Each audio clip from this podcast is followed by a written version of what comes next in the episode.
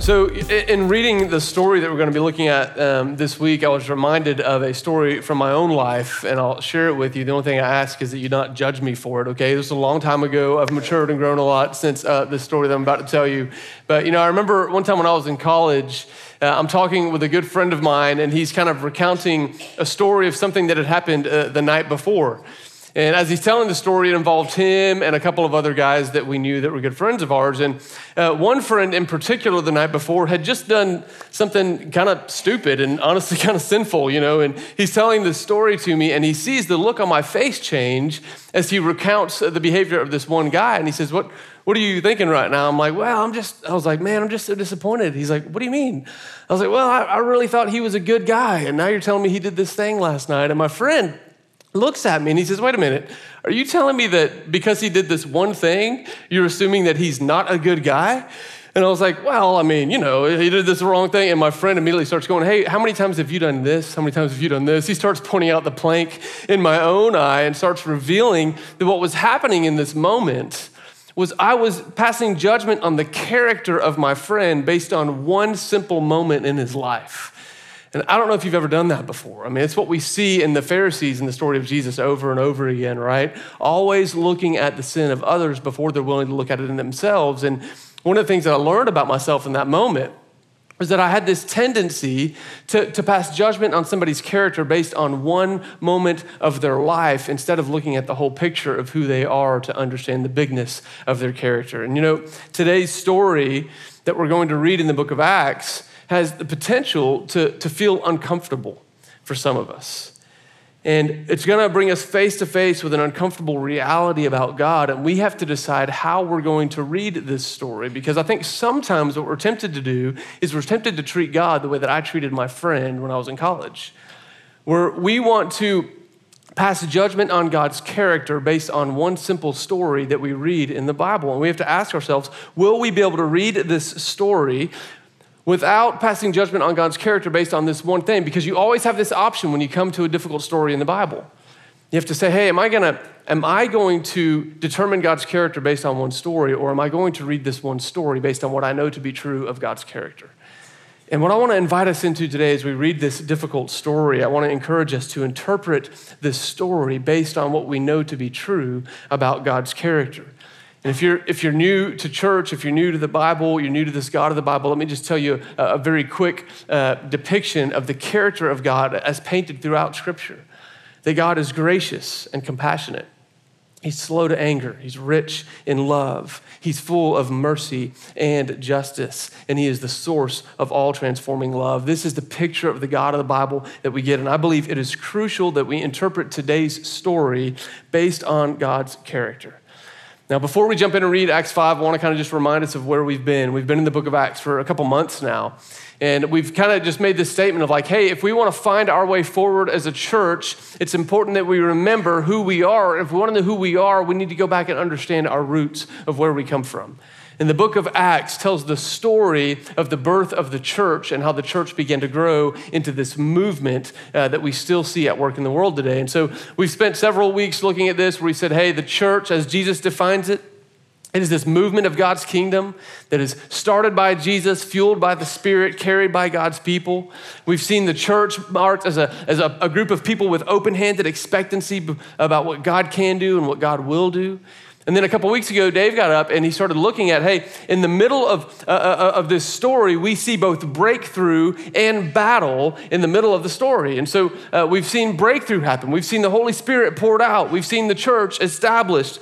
You know, we've seen revival springing up. There's all this spiritual breakthrough happening in the book of Acts. And yet then in chapter 4, what we see is this place of battle begin to come. And what we saw 2 weeks ago was the battle was from outside of the movement as the religious and political authorities of the day tried to shut it down.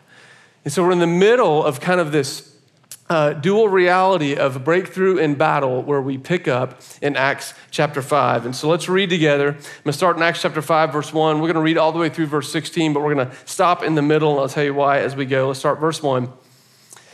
Now a man named Ananias, together with his wife Sapphira, also sold a piece of property.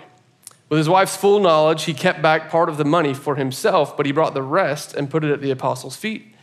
Then Peter said, Ananias, How is it that Satan has so filled your heart that you have lied to the Holy Spirit and have kept for yourself some of the money you received for the land? Didn't it belong to you before it was sold? And after it was sold, wasn't the money at your disposal? What made you think of doing such a thing? You have not lied just to human beings, but to God." When Ananias heard this, he fell down and died. And great fear seized all who heard what had happened. Then some young men came forward, wrapped up his body, and carried him out and buried him. About 3 hours later, his wife came in, not knowing what had happened. And Peter asked her, "Tell me, is this the price that you and Ananias got for the land?" "Yes," she said, "that is the price." And Peter said to her, "How could you conspire to test the Spirit of the Lord? Listen, the feet of the men who buried your husband are at the door, and they will carry you out also." And at that moment, she fell down at his feet and died. Then the young men came in, finding her dead, carried her out, and buried her beside her husband. And listen to verse 11. Great fear seized the whole church and all who heard about these events. This is the word of the Lord out of Acts. Happy Mother's Day. You know, it's just a joy-filled text. You know, it's gonna be really wonderful and joyful. You know, this text is kind of hard, right? This story that we read in the middle of the birth of the church. It's just like, what do we do with this? It's like up until this point, it has been all joy and grace and healing and love and mercy. And then we get to this story and it's like whiplash, you know, as we read it. And I don't know if you've ever tried to read this story with a non-believer or a new believer. I know many of you are here and you're in one of those camps. You know, you're trying to figure out, what do I do with this God of the Bible? Do I trust this? Do I not? Some of you have just given your life to Jesus. You know, we read a story like this and we're kind of left scratching our heads. I remember when I was planning a church in Canada, there was a woman in our church who had just given her life to Jesus, and then we studied the book of Acts. And she got to chapter 5, and we read the story, and she's like, wait a minute. She's like, is this some kind of bait and switch thing? Like, what is going on right here? You know, this did not line up with the encounter that she had had with Jesus. In her encounter with Jesus, what drew her to Jesus was the gospel of love and grace and mercy. And here, there seems to be something different happening. And what really caught her off guard was verse 11, where it says that great fear seized the whole church and all who heard about these events. You know, great fear, it didn't just seize those who are not yet believers. It seized the church. It sees those who have given their lives to following Jesus. Now, I believe what follows in the rest of the story in verses 12 through 16, which we will get to in a minute, is directly related to this fear that we see in verse 11. And so we have to pause to try to understand what is going on in this story about the early church. Well, you know, I'll give you kind of a recap of what's happening. So if you'll remember at the end of chapter 4, there's this guy named Joseph. And Joseph was such an encourager that the apostles actually renamed him Barnabas, which literally means son of encouragement. They're like, man, this guy's such an encourager. He is now son of encouragement. So they called him Barnabas, and he's going to play a central role in much of the story of Acts. And Barnabas had sold a piece of property, and he brought 100% of what he'd made from that sale, and he put it at the apostles' feet, and he said, hey, use this to bless the church. And that money was used to help the poor and to feed the hungry and to make sure everyone in the church had their needs met. Well, then you get to chapter 5, and there's this couple named Ananias and Sapphira. And you know, the details here are not completely clear about what has happened, but we can ascertain a few things. They have sold a piece of property. They have also brought some money from that sale and placed it at the apostles' feet, only it says they didn't bring all of it. Now, this brings confusion into all of us because we go, wait a minute, you know, that was still probably a pretty generous thing, right? So what's going on? And so what's under the surface here, what we can tell by the way Peter responds and by what Luke tells us is that there's some level of deception or dishonesty that is happening with Ananias and Sapphira. Now, we take this from several places. You know, in verse 2, it says that with full knowledge, he kept back part of the money for himself. Peter says the same thing in verse 3. He says, you've kept for yourself some of the money. The Greek word that Luke uses there to describe this is the word that could also be used. It could also be said that the funds were misappropriated, that Ananias, with the full knowledge of his wife, misappropriated the funds. Now, we don't know if that means that before they sold the land, maybe they told the apostles, hey, we'll sell it and we'll give it all. We don't know if they showed up with the money and said, hey, here, we sold some land, here's all of it. But somewhere along the lines, they had communicated something about what they were giving that wasn't the truth about what they were giving. And so Peter calls it for what it is. He names it deception and lying. He says, hey, how could you be so filled with Satan? How could you lie? You're not lying to man, but you're lying to God. How could you be deceptive? And so there's this deception going on. But there's also a level of duplicity that's going on. Duplicity is simply when one thing is happening in here and something else is happening out here. Remember, Chris talked about this last week, where he said so many of us come into church with a filter on our life. And what Chris was describing is when we show up and we tend to polish over like the fear, the anxiety, the worry we have in our life. And I think what Luke is trying to describe with Ananias and Sapphira is that sometimes we can have a filter on our life that's not covering up our fear and anxiety, but it's covering up our sin. We don't want to acknowledge it. We want to hide it and try to cover it up. And there's this duplicity that's happening where Ananias and Sapphira have been like, wow, look, they renamed Joseph son of encouragement. That dude got some praise and recognition. What if we try to do the same thing, but we won't actually give all of it? We're going to say we will, but we'll skim some off the surface and keep it in our own pocket. So there's deception, there's duplicity, maybe there's some greed, But the real question that I think all of us wrestle with when we read this, we can say, okay, I could see where that was dishonest or where that was duplicitous, but why did they have to die? Like, why were they killed? Is it because they were lying or duplicitous or greedy? But the reality is how many of us have lied? How many of us have been guilty of greed or duplicity? And yet the grace of God seems to be evident by the fact that all of us are sitting here alive and well this morning. At least I think all of you are alive. Everybody's alive, right? It's like there's the grace of God is here. And yet all of us have been guilty of these very same sins. Some say that the reason they had to die was because this was early in the life of the church, and God was trying to set up his community, his people, as a holy people, much like he did with the nation of Israel in the Old Testament. And so he was trying to safeguard against any sin creeping in. But the reality is we could sit here all morning and hypothesize and postulate about why they had to die, why they died. But the truth is Luke doesn't really tell us. He doesn't really tell us. Luke was only interested in telling us what happened. He's telling us the history of the early church. And one of the things I commend the guy for is that he could have just left this story out. Notice that would have made it an easier sell. It would have made it a little more palatable for all of us to just leave this story out. But Luke is just recording history of what happened. And what Luke is trying to describe, he's saying, hey, listen, the early church was going and there were battles that were beginning to rage. Some of those battles were outside of the community from political leaders, from religious leaders that were coming against the movement. And what he's showing in this story is that the battle has now broken ranks and is now being fought also in the hearts of God's people. That God has an enemy, that we have an enemy, and he is Satan. And he is at war with our hearts to try to get us to work against the ways of God Almighty. And in the midst of this battle, we see God act, and he brings divine judgment upon Ananias and Sapphira.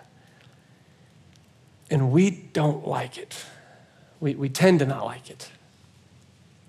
I think the reason we don't like it is because it brings us face to face with an uncomfortable reality, really an uncomfortable sequences of reality. The sequence goes something like this. You can imagine being in the early church and seeing Ananias and Sapphira fall down dead, and immediately you become aware of one reality that, man, God is real. Like, he's real, he's alive. But it's not just the uncomfortable reality that God is real, it's the uncomfortable reality that this very real God is watching. And he's aware of both our external behaviors as well as our internal motives. And it's not just the uncomfortable reality that God is real and that he's watching and he's aware of our actions and our motives, but maybe the most uncomfortable part is that this God who watches, this God who is real, he can intervene however he wants, whenever he wants, wherever he wants. And man, we don't like that. The psalmist in Psalm 115:3 says it in no uncertain terms. He says this, Psalm 115:3 says, our God is in heaven and he does whatever he pleases. Now I know that's weighty. Truth be told, we don't really like this version of God.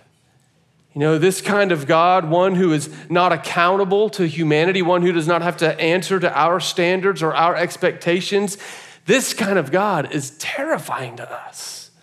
A God who has all power, a God who is beyond us in every single way and can do whatever he wishes, tends to bring some fear up in our hearts.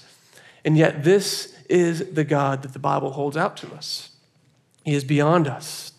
You know, it's interesting, over 300 times in the Bible, over 300 times, we read this phrase that oftentimes I'm tempted to skip over because I don't know what to do with it. But the phrase is the fear of the Lord. I wonder how many of you have read that. You know, you're reading through the Bible and you've read the fear of the Lord. And you're like, wait a minute. I thought perfect love casts out fear. I thought, what is fear of the Lord? What is that? And many times we're tempted to kind of go, well, but that's the God of the Old Testament, you know, as if God like got a makeover when he came into the New Testament or something, you know, like that's the old school God. Now we have the new school God. But the problem with this idea of an Old Testament God and a New Testament God is Jesus. You know, Jesus makes one of the most radical claims about the fear of the Lord in the entire narrative of the Bible. In Matthew chapter 10, verse 28, I'm just going to read the words of Jesus. This is what he says. He says, do not be afraid of those who can kill the body but cannot kill the soul. He says, rather be afraid of the one who can destroy both soul and body in hell. These are the words of Jesus. Now, I just want to name, there's kind of two options. I know this is uncomfortable, you know, this reality about who God is. And there's kind of two options when we come face to face with this uncomfortable reality about who God is. The first option is that we can deny it and refuse to worship such a God because it scares us. We think anyone who has that much power and no accountability, well, they must be some kind of tyrant or a monster, and I will not bend a knee to a tyrant or a monster. And that's our perception because that's just the way humanity thinks ever since that fateful day when Adam and Eve chose independence from God. We have been trying to put ourselves on the same level of God or bring him down to our level and hold him accountable to our standards. And whenever we encounter the fact that he does not answer to us, he's not accountable to us, one of our options is just to deny that that's who he is and refuse to worship this God. And when we do this, when we take this route, we either create a lesser God or we create a safer God, one who feels a little more palatable to us. And that's the God that we begin to chase after, or we become our own God, and we become the one who answers only to ourselves. We become the ultimate authority. You know, C.S. Lewis, one of my favorite writers and theologians, I think he speaks into this option of trying to deny God the glory that he has, trying to deny God the authority that he has. This is what C.S. Lewis says in his book, The Problem of Pain. He says, a man can no more diminish God's glory by refusing to worship him than a lunatic can put out the sun by scribbling the word darkness on the walls of his cell. In other words, what Lewis is saying is like, hey, we can choose to deny the existence of this all-powerful, mighty God. We can choose to say, no, there's no way, you know, he has to answer to somebody, or no, I'm not. We can refuse to bend a knee and worship to him. But when we do this, we're actually going to spend our entire life trying to convince ourselves that what is true is actually a lie. Just because we refuse to believe it doesn't mean that it no longer ceases to be true. He says, you might as well try to convince yourself that the sun has no light by staring at the word darkness on a wall and just pretending that the light is not really there. And so one option when we encounter this unbelievably powerful and sometimes terrifying God is to deny it and refuse to worship him. The other option that we encounter is that we can humble ourselves before the Lord. We can recognize him for who he is, and we can worship him. Now, this sounds counterintuitive to us as humans, just because humanity, we are just wired for survival. Like, we want to survive, we want to rise up, we don't want to be pushed down, and this idea of humbling myself is counterintuitive to my flesh. I don't want to humble myself. It feels like if I humble myself, then I'm going to be crushed. I'm going to be pushed aside. I'm going to be lowered. But that's not what the biblical narrative tells us. In fact, James, the brother of Jesus, would say it this way in James chapter 4. He says, hey, humble yourself before the Lord, and you know what he will do? He will lift you up. You know, the beauty of this God who is almighty, who is all-powerful, who is worthy of all worship, who can do whatever he wishes, is that when we humble ourselves before him, the promise is that not that he will crush us or shove us aside, the promise is that he will lift us up. This week, as I just wrestled with this idea of the fear of the Lord, I just kept looking through the Bible, trying to figure out, Lord, what is going on? This idea of fear, the church being seized with fear, what is happening? And what I stumbled across is what I've just started calling the unexpected fruit of the fear of the Lord. That when we understand God as God and we go, man, God, you are holy, you are bigger, you are mightier, you are better, you are smarter, you are wiser, you are the Almighty. When we understand him, we understand that when we are struck by his bigness, we can't help but fall to our knees in reverence before him, in fear of him. But that fear does not crush us. In fact, it's amazing. In Psalm 112, verse 1, the psalmist said, blessed are those who fear the Lord. You see, there is this paradoxical thing that exists in the fear of the Lord, that we find it all throughout the Bible. And so I call it the unexpected fruit of the fear of the Lord. And so I've got a slide that we're gonna put up here. You know, I don't have time to turn to every single verse and tell you all the unexpected fruit of the fear of the Lord, but this is some of what I found as I began to look through the Word. Is that some of the unexpected fruit of the fear of the Lord, over 300 times as it's mentioned, it is always connected to some type of fruit in our life. And so the first thing we see is that the fear of the Lord is connected with wisdom. That in Proverbs chapter 9, verse 10, it says, hey, the fear of the Lord is the very beginning of wisdom. Do we want wisdom? Yeah, we want the fruit of wisdom. Did we know that it's connected to fearing God? That the knowledge of God. The knowledge of God is connected with the fear of God. In Proverbs 1:7 and in Proverbs 2:5, it says, listen, the fear of God is the beginning. It is the knowledge of God, that to know God, to understand him in his greatness is to fear him. And then when we fear him, we begin to find true knowledge. That life is connected to the fear of the Lord. I love Proverbs 14:27 says that the fear of the Lord is a fountain of life. That when we fear the Lord, there is life that wells up when we understand our position before God Almighty. The fear of the Lord is connected to provision. It talks about the fear of those who fear the Lord have prolonged days, or it says those who fear the Lord worry about nothing in times of famine. It says, you know, there is provision from the Lord. And when we fear the Lord, we understand him as the great provider. There is protection in the fear of the Lord. There is hope in the fear of the Lord. There is salvation in the fear of the Lord. It says those who fear in the Lord understand that he is their salvation and they cling to him. Now, the very last fruit up there, you're all going, wait a minute, that makes no sense. Did you know that the ultimate fruit of the Lord, the fruit of the fear of the Lord is not being afraid? And we go, wait a minute. You said fear the Lord, and then you're telling me that the fruit of that is not being afraid. We see this is what we find when we continue reading in Matthew chapter 10 of what Jesus is talking about. In Matthew chapter 10, the verse I read earlier where Jesus says, fear the one who can destroy both soul and body in hell. Verse 29, he says, are not two sparrows sold for a penny? Yet not one of them will fall to the ground outside of your Father's care. And even the very hairs of your head are all numbered. Verse 31, Matthew 10:31. So don't be afraid. Don't be afraid. You are worth more than many sparrows. You see, what Jesus is doing here is he's contrasting fear of the things of this world and the fear of God. You know, the things that we tend to fear, we fear death, we fear betrayal, we fear rejection, we fear being alone or loneliness, we fear failure, we fear scarcity, that I won't have enough money, enough clothes, enough food, I won't have enough stuff, you know, we fear losing someone we love, we fear irrelevance, that our lives will mean nothing, we fear all of these things that the world brings up against us. And what Jesus is speaking into in Matthew chapter 10, he says, listen, don't fear those things. Don't you understand that when you fear the only one worthy of fear, then you no longer have to be afraid? This is what the Apostle Paul is referencing in Romans 8 when he says, hey, listen, if God is for us, then who can be against us? Then we understand the fear of the Lord. We no longer have to fear everything else. You know, many of us are racked by fear. And so this idea of fear of the Lord, it sounds terrifying to us, but what the Bible is trying to tell us is that when you understand who God really is, the only appropriate response is to fall on your knees in awe and reverence. And what does he do with all of his power, with all of his glory, with all of his might? As you fall on your knees before him, he bends down and he lifts you up. It is in the place of understanding the fear of the Lord that the weight of the words of John 3:16 begin to really come to life in us.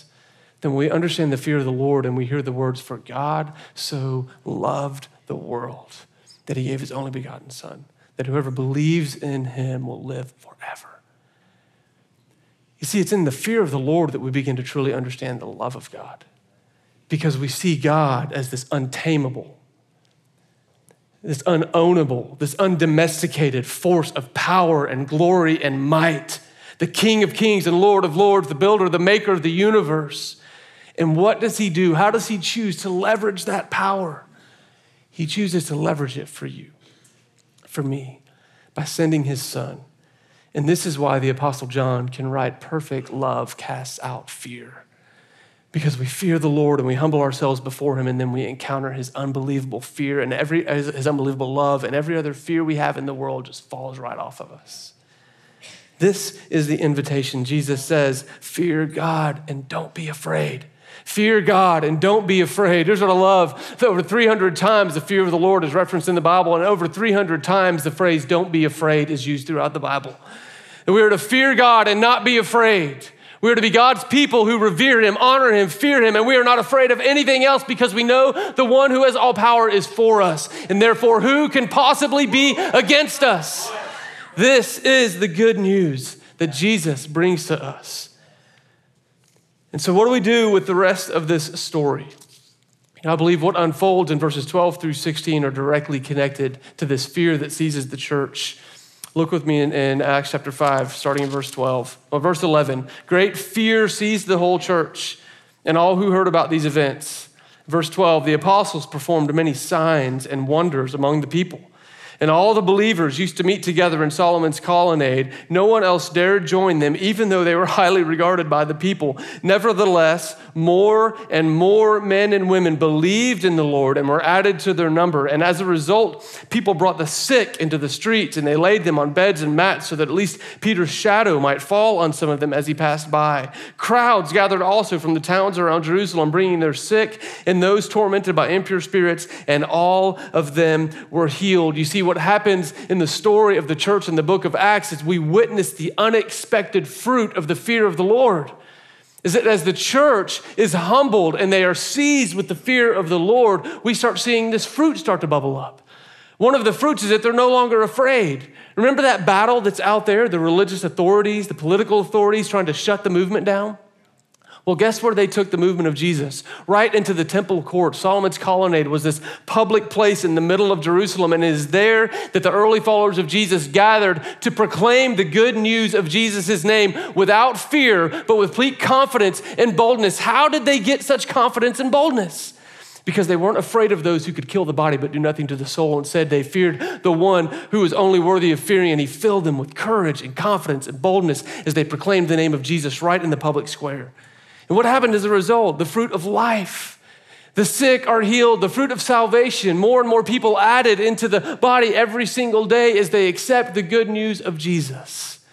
As the church allowed themselves to accept the posture of reverence and fear before God Almighty, he lifted them up, and he let the unexpected fruit of the fear of the Lord be put on display in front of all those who were there to see it. You know, the question we have to ask is, who are we as a church ethos? Who are we going to be? You know, we have a city around us that this idea of the fear of the Lord is impalatable. It's hard to swallow. It's hard to digest. And we as the people of God, just like the early church, we have to decide, what will we do? What will we do with this invitation to fear the Lord? Will we humble ourselves? Will we acknowledge that he is the great I am, the Almighty? Will we let him be King and God? Or will we try to bring him down to our level? And I believe that if we will humble ourselves before the Lord, he will continue to lift us up. He is unleashing revival in the city of Nashville, and he wants our family to play a role in that. And the question we have to ask is, will we let him be God, or will we try to bring him down to our level? I want to just beg us, guys, let's be a church who will honor and fear God and let him be the King of Kings, the Lord of Lords, the God of gods. Let's let him have all power, all authority. Let's humble ourselves before him and trust that he will be the one to lift us up. And so what do we do that? What do you do with this? Yeah, I want to give you just a couple simple things. I'm going to send us to the table of grace, where we will take the body and the blood of Jesus and be reminded of how God leveraged his authority, his power on our behalf. But there's something each of us has to wrestle with. There are some of us who are sitting here that, you know, we hear this phrase, the fear of the Lord, and every single ounce of our being like bristles against it. Like, no, no. I'm not going there. Many of us have been resisting this idea of God as King of Kings and Lord of Lords. Many of us have resisted this idea that God can do whatever he pleases. And the invitation this morning is just what James says in James chapter 4. Will we humble ourselves before God?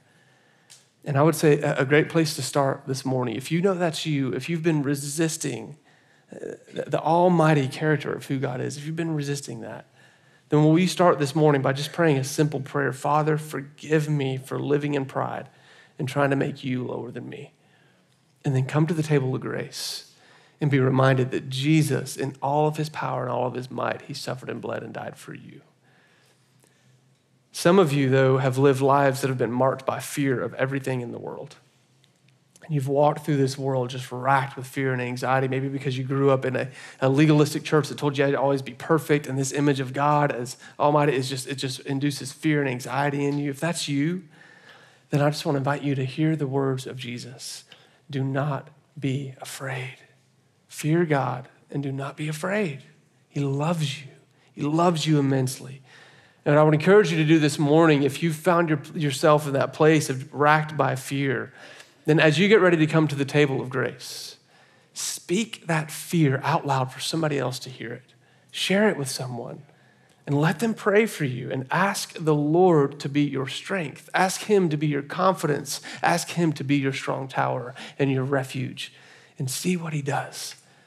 You know, if you need prayer this morning, if you've been living under the weight of unnecessary fear of the world, we'll have men and women at the Respond banner. We would love to pray with you and pray for you and love to encourage you in that. But this morning we have to decide, will we humble ourselves? Will we accept God for who he is? Will we allow his mighty nature free us from the fear of the world so that our city can see that there's a God in heaven who loves them? Let me pray for us, and I'm going to send us to communion, and encourage you to spend some time thinking, reflecting, and praying on where you are with God. Lord, I come to you, and I confess, Lord, that I don't like these stories. I wish I could skip over them. Sometimes I wish, Lord, I wish I could control you. And Lord, forgive me. Forgive me for wanting to control you, for wanting to hold you accountable, for wanting to make you less than you really are. Father, would you fill our church with your Spirit so much that, Lord, we're just aware of your mighty power. Lord, would you bring us to our knees in reverence and awe of how big you are, how far beyond us you are. And yet, Lord, as we fall to our knees, would you remind us that you're the one that lifts us up. You're the one that fills us with courage and with hope. You're the one who has mercy on us. You're the one who has grace for us. You are the one who has given all so that we may know you. Or would you minister in our midst as we break the bread, as we take the cup, as we continue worshiping you, Lord? Would you give us hearts that are right with you and that are aligned with you? I love you, Lord. We invite you to come and invite you to minister amongst us. In the great, mighty name of Jesus, amen.